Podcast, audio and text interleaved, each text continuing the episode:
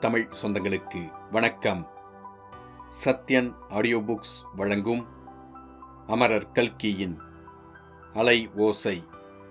குரல் சத்யன் ரங்கநாதன். மூன்றாம் பாகம். எரிமலை. அத்தியாயம் இருபத்தி ஒன்று. குற்றச்சாட்டு. ஆக்ரா ரயில்வே ஸ்டேஷன் அமளி துமளிப்பட்டுக் கொண்டிருந்தது. வருகிற ரயில்களும் போகிற ரயில்களும் ஏக சத்தமிட்டன. பிரயாணிகளின் கூட்டம் சொல்லி முடியாது. ரயில்களிலும் சரி ரயில்வே பிளாட்பாரத்திலும் சரி காலியிடம் என்பதே கிடையாது. பிரயாணிகளில் பாதி பேர் ஆங்கில சோல்ஜர்களும் இந்திய சிப்பாய்களும் ஆவர். அப்போது உலக மகாயுத்தம் மிக நெருக்கடியை அடைந்திருந்த சமயம் அல்லவா? மாஜி சேனாதிபதி வேவல் இந்தியாவின் வைஸ்ராய் பதவியை வகித்து வந்தார். அதுவரையில் அவர் சென்றிருந்த போர்க்களங்களிலெல்லாம் பிரிட்டிஷ் படைகள் பின்வாங்க வேண்டி நேர்ந்தது. அந்த அபகீர்த்தியை போக்கிக் கொள்ள விரும்பிய வேவல் துறை என்ன வந்தாலும் இந்தியாவிலிருந்து பின்வாங்குவதில்லை என்று தீர்மானித்து பிரமாத இராணுவ முஸ்தீபுகளை செய்து வந்தார். ஆகவே இந்தியாவின் ரயில்கள் எல்லாம் அந்த ஆயிரத்தி தொள்ளாயிரத்தி நாற்பத்தி மூணாம் வருஷம் பிற்பகுதியில் சிப்பாய்கள் மயமாயிருந்தன. ஸ்டேஷன் பிளாட்பாரங்களில் பெரிய பெரிய பீரங்கி குண்டுகளும் அவற்றின் கூடுகளும் கும்பலாக அடுக்கப்பட்டு கிடந்தன. பல ரயில் பாதைகள் சந்திக்கும் பெரிய ஜங்ஷன் ஆக்ரா. ஆதலால் அங்கே இடைவிடாமல் ரயில்கள் வந்த வண்ணமும் போன வண்ணமும் இருந்தன. இரண்டாவது வகுப்பு பிரயாணிகளுக்குரிய வெயிட்டிங் ரூமில் ஒரு மூலையில் சீதா உட்கார்ந்திருந்தாள். அவளுக்கு அருகில் ஒரு சிறிய ட்ரங்கு பெட்டி இருந்தது. அதன் மேல் கையை ஊன்றி சாய்ந்து கொண்டிருந்தாள். அவளுடைய மனம் எங்கெல்லாமோ சஞ்சரித்துக் கொண்டிருந்தது. ஐந்து வருஷத்துக்கு முன்னால் அதே ஆக்ராவுக்கு சீதா தன் கணவருடனும் சூர்யாவுடனும் வந்திருந்தால் கோட்டையிலிருந்த அரண்மனைகளையும் தாஜ்மஹாலையும் பார்த்து பரவசமடைந்தால் பற்பல இன்பக் கனவுகள் கண்டால் அந்த கனவுகளையெல்லாம் விட அதிசயமான நிகழ்ச்சி நேற்று நடந்தது. சில மணி நேரம் அவள் தன்னை அரண்மனையில் வாழ்வதற்குரிய அரசகுமாரி என்று எண்ணி பெருமித ஆனந்தம் அடைந்திருந்தாள். ஆனால் அந்த பெருமித ஆனந்தம் ஒரு நொடியில் ஒரு வார்த்தையில் தகர்ந்து போய்விட்டது. அவள் வெறும் சீதாதான் என்றும் சாதாரண மனுஷிதான் என்றும் ஏற்பட்டது. அவளை அவ்விதம் மதிமயங்கச் செய்வதற்கு காரணமாயிருந்தவர்கள் ஆக்ரா ஸ்டேஷனில் அவளை கொண்டு வந்து விட்டுவிட்டு டில்லிக்கு ஒரு இரண்டாம் வகுப்பு டிக்கெட்டும் வாங்கி கொடுத்துவிட்டு மாயமாய் மறைந்து விட்டார்கள் ஆம் வெறும் டிக்கெட் மட்டும் கொடுத்துவிட்டு போகவில்லை. அந்த சிறு ட்ரங்கு பெட்டியையும் கொடுத்துவிட்டு போனார்கள். அவளுக்கு ஏற்பட்ட கஷ்டத்துக்கு பரிகாரமாக அதில் ஏதோ பரிசு பொருள் இருக்கிறதாம். ராணியம்மாளின் பரிசு இங்கே யாருக்கு வேண்டும்? வேண்டாம் என்று சொன்னாலும் கேட்காமல் வைத்துவிட்டு போய்விட்டார்கள். பெட்டியை திறந்து அதற்குள் என்ன இருக்கிறது என்று கூட சீதா பார்க்கவில்லை. சீதாவின் உள்ளம் அவளுடைய வருங்கால வாழ்வில் ஈடுபட்டிருந்தது. அவளிடம் டில்லிக்கு டிக்கெட் இருப்பது உண்மைதான். டில்லிக்கு போகும் வண்டியும் சீக்கிரத்தில் வந்துவிடும். டில்லிக்கு போய் என்ன செய்வது? அவருடைய முகத்தில் எப்படி விழிப்பது? இரண்டு நாளாய் எங்கே போயிருந்தாய்? என்று கேட்டால் என்ன பதில் சொல்வது? ஏற்கனவே காரணமில்லாமல் தன் மீது எரிந்து விழுந்து கொண்டிருந்தவர். இப்போது தன்னை அடியோடு நிராகரித்து விடலாம் அல்லவா? சூர்யாவோடு சேர்ந்து ஏதோ சதி செய்ததாக எண்ணிக்கொண்டிருக்கலாம் அல்லவா? அப்படி எண்ணிக்கொண்டிருந்தால் தன்னை எப்படி அவர் திரும்ப ஏற்றுக்கொள்வார்? நடந்த சம்பவங்களை எல்லாம் சொன்னால் உண்மை என்று நம்புவாரா? கட்டுக்கதை என்று சொல்ல மாட்டாரா? எல்லாவற்றையும் அனுபவித்த தனக்கே நடந்ததை நம்புவது கஷ்டமாயிருக்கிறதே. அவர் எப்படி நம்புவார்?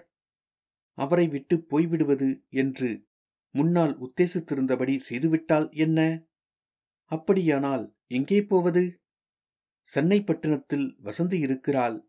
ஆனால் அங்கே போய் மாமனார் மாமியார் முகத்தில் எப்படி விழிக்கிறது? திடீரென்று தனியாக வந்ததற்கு என்ன காரணம் சொல்கிறது?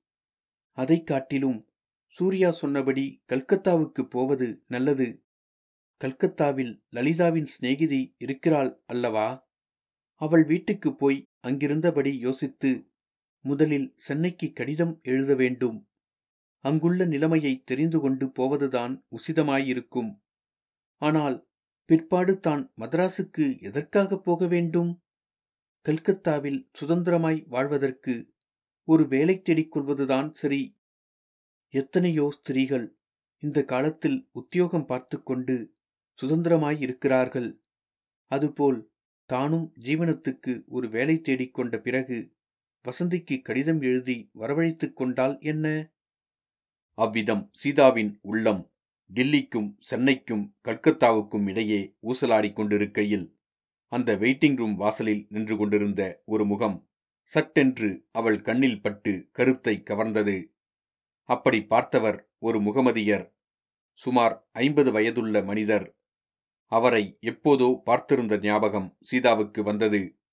அதனால் ஒருவித பயம் உண்டாயிற்று.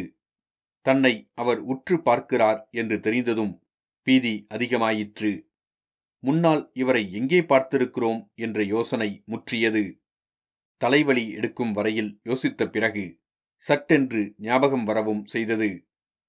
கையில் ரத்தம் தோய்ந்த கத்தியுடன் ரசியா பேகம் என்னும் ஸ்திரீ ஒரு நாள் இரவு ஒருவருக்கும் தெரியாமல் வீட்டில் புகுந்து ஸ்நான அறையில் தண்ணீர் குழாயை திறந்து விட்டிருந்தால் அல்லவா? அந்த பயங்கரமான இரவில் தான் படுத்து தூக்கமின்றி புரண்டு கொண்டிருந்தபோது பலகனிக்கு வெளியே இருந்து ஒரு முகம் தன்னையும் தாரிணியையும் உற்று பார்த்ததல்லவா? அந்த மாதிரி அல்லவா இருக்கிறது இந்த சாய்புவின் முகம்? ஒருவேளை அவனேதானோ? அப்படியானால் எதற்காக இங்கே வந்திருக்கிறான்? தன்னை எதற்காக வெறித்து பார்க்கிறான்? ஆக்ரா மிகவும் பொல்லாத ஊர் என்று சீதா அடிக்கடி கேள்விப்பட்டிருந்தால் பாதுகாப்பில்லாமல் அஜாக்கிரதையாயுள்ள ஸ்திரீகளை பிடித்து கொண்டு போய் விற்றுவிடக்கூடிய பாதகர்கள் இந்த ஊரில் உண்டு என்றும் கேள்விப்பட்டிருந்தால் இதற்கு முன்னால் தனக்கு நேர்ந்த கஷ்டமெல்லாம் போதாது என்று இன்னமும் கஷ்டம் ஏதேனும் காத்திருக்கிறதோ? ஆனால் இது ரயில்வே ஸ்டேஷன். இரவும் பகலும் ஆயிரக்கணக்கான ஜனங்கள் நடமாடிக்கொண்டிருக்கும் பொதுஸ்தலம். இங்கே தன்னை யார் என்ன செய்ய முடியும்? எதற்காக பயப்பட வேண்டும்? ஸ்திரீகள் தனியாக பிரயாணம் செய்வதற்கு பயந்திருந்த காலம் போய்விட்டது. இப்போது எத்தனையோ பெண்கள் தன்னந்தனியாக பிரயாணம் செய்கிறார்கள். மதராஸிலிருந்து இருந்து டில்லிக்கும் பம்பாயிலிருந்து கல்கத்தாவுக்கும் தனக்கு தெரிந்த குடித்தன ஸ்திரீகள் எத்தனையோ பேர் போயிருக்கிறார்கள். பின்னே எதற்காக பயப்பட வேண்டும்? பயப்பட காரணம் இல்லைதான். ஆனாலும் கல்கத்தாவுக்கோ மதராசுக்கோ போவதைக் காட்டிலும் கிட்டத்தில் உள்ள டில்லிக்கு போவதே நல்லது. தனக்கு நேர்ந்த அனுபவங்களை இவர் நம்பினாலும் நம்பாவிட்டாலும் சொல்லிவிட வேண்டும். சூர்யாவின் கதி என்னாயிற்று என்பதையாவது தெரிந்து கொள்ள வேண்டாமா? ஏதோ ஒரு ரயில் ராட்சத கர்ஜனை செய்து கொண்டு ஸ்டேஷன் பிளாட்பாரத்திற்குள் வந்தது. டில்லி ரயில் வந்துவிட்டது என்று சொல்லிக்கொண்டு வெயிட்டிங் ரூமில் இருந்தவர்களில் சிலர் எழுந்து போனார்கள். சீதாவும் அவசரமாக எழுந்து ட்ரங்கு பெட்டியை தூக்கிக் கொண்டு வெளியே வந்தாள். வாசற்படிக்கருகில் நின்ற சாயுபுவை பார்க்கக்கூடாது என்ற உறுதியினால் வேறு பக்கம் பார்த்து கொண்டு சென்றாள். ஆனால் அந்த சாயுபுவின் செக்கச் சிவந்த உற்று பார்க்கும் கண்கள் தன் பேரில் பதிந்திருந்தன என்று அவளுடைய உள்ளுணர்ச்சி அறிவித்தது. டில்லி ரயில் இது என்று தெரிந்து கொண்டதும் இரண்டாம் வகுப்பு வண்டிகளில் பெண்கள் வண்டியை தேடிப் பிடித்தால் ஆனால் அந்த வண்டிகளில் பெண்களின் கூட்டம் ஏற்கனவே அதிகமாயிருந்தது. புதிதாக ஏற பார்த்த சீதாவுக்கு அந்த ஸ்திரீகள் இடங்கொடுக்க மறுத்தார்கள். கதவை உட்புறம் தாளிட்டுக் கொண்டு திறக்க முடியாது என்று சொல்லிவிட்டார்கள். பிறகு சீதா அதிக கூட்டமில்லாத வேறொரு இரண்டாம் வகுப்பு வண்டியை தேடிப்போனால் முக்கியமாக சோல்ஜர்களும் சிப்பாய்களும் இல்லாத வண்டியை தேடினாள் அத்தகைய கடகடத்த ஓட்டை உடைசல் வண்டி ஒன்று தென்பட்டது. அதில் அதிக ஜனங்கள் இல்லை என்பதை பார்த்துவிட்டு ஏறினாள் ஏறி உட்கார்ந்ததும் அதே வண்டியில் ஏற்கனவே அந்த முகமதியர் ஏறியிருப்பது தெரிந்து திடுக்கிட்டாள். ஐயோ இது என்ன? பொய்யும் பொய்யும் இதில் ஏறினோமே. யாரை பார்க்க வேண்டாம் என்று நினைத்தோமோ? அந்த மனிதன் இங்கு உட்கார்ந்திருக்கிறானே? இறங்கி வேறு வண்டி பார்க்கலாமா? இறங்கி ஏறுவதற்கு நேரம் இருக்கிறதோ என்னமோ தெரியவில்லையே. இப்படி சீதா தத்தளித்துக் கொண்டிருக்கையில் இரண்டு மனிதர்கள் அந்த வண்டியண்டை வந்து நின்றார்கள். ஒருவன் இன்னொருவனுக்கு சீதாவை சுட்டிக்காட்டினான் இரண்டாவது மனிதன் சீதாவை உற்று பார்த்துவிட்டு அம்மா இந்த பக்கத்தில் இருக்கிற பெட்டி உன்னுடையதா? என்று கேட்டான். என்னுடையதுதான். எதற்காக கேட்கிறாய்? என்றாள் சீதா. அவளுக்கு ஒரு பக்கம் கோபம் வந்தது. இன்னொரு பக்கம் ஏதோ அபாயம் வரப்போகிறது என்ற உணர்ச்சியினால் மனம் பதைப்பதைத்தது உன்னுடையதா? நிச்சயந்தானா நிச்சயந்தான் அப்படியானால் ரயிலை விட்டு கீழே இறங்கு என்றான் அந்த மனிதன். உடனே ஒரு விசிலை எடுத்து ஊதினான். இரண்டு ரயில்வே போலீசார்கள் வந்து நின்றார்கள். ம் இறங்கு என்று அதிகார துணியில் கட்டளையிட்டான். இச்சமயத்தில் ஒரு ரயில்வே உத்தியோகஸ்தர் அந்த பக்கம் வந்தார். சீதா. சார். என்று அவரை அழைத்து இவர்கள் என்னை தொந்தரவு செய்கிறார்கள். நீங்கள் உதவி செய்ய வேண்டும். என்றாள்.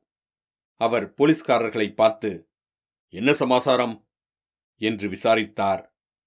சாதாரண உடுப்பில் இருந்த போலீஸ்காரன் இந்த அம்மாள் இவருடைய பெட்டியை திருடியிருக்கிறாள் திருடியதோடு தன்னுடையது என்று சாதிக்கிறாள் என்றான்.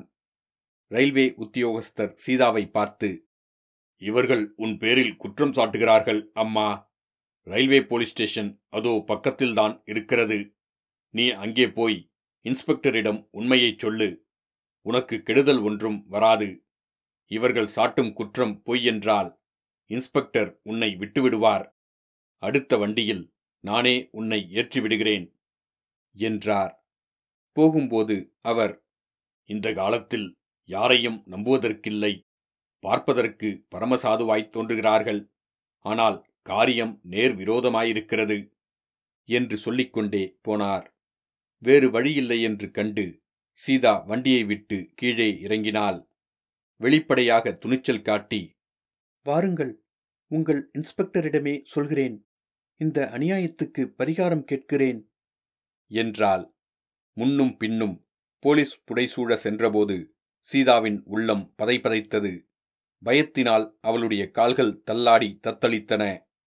ஆனாலும் அவள் மனதில் ஒரு சிறு ஆறுதலும் தோன்றியது. நல்ல வேளை அந்த கொள்ளிக்கண் சாயபு இருந்த வண்டியிலிருந்து இறங்கி தப்பித்துக் கொண்டோம் அல்லவா போலீஸ் ஸ்டேஷனுக்கு போய் உண்மையைச் சொன்னால் இந்த அதிக பிரசங்கிகள் தன்னிடம் மன்னிப்பு கேட்டுக்கொள்ள வேண்டியதாகும். அடுத்த வண்டியில் ஏறிக்கொண்டால் போகிறது. சாய்புவிடம் தப்பினோம் என்ற சந்தோஷமானது. சீதாவை திரும்பி பார்த்து அதை உறுதி செய்து கொள்ளும்படி தூண்டியது. சீதா திரும்பி பார்த்தாள். ஆகா இது என்ன?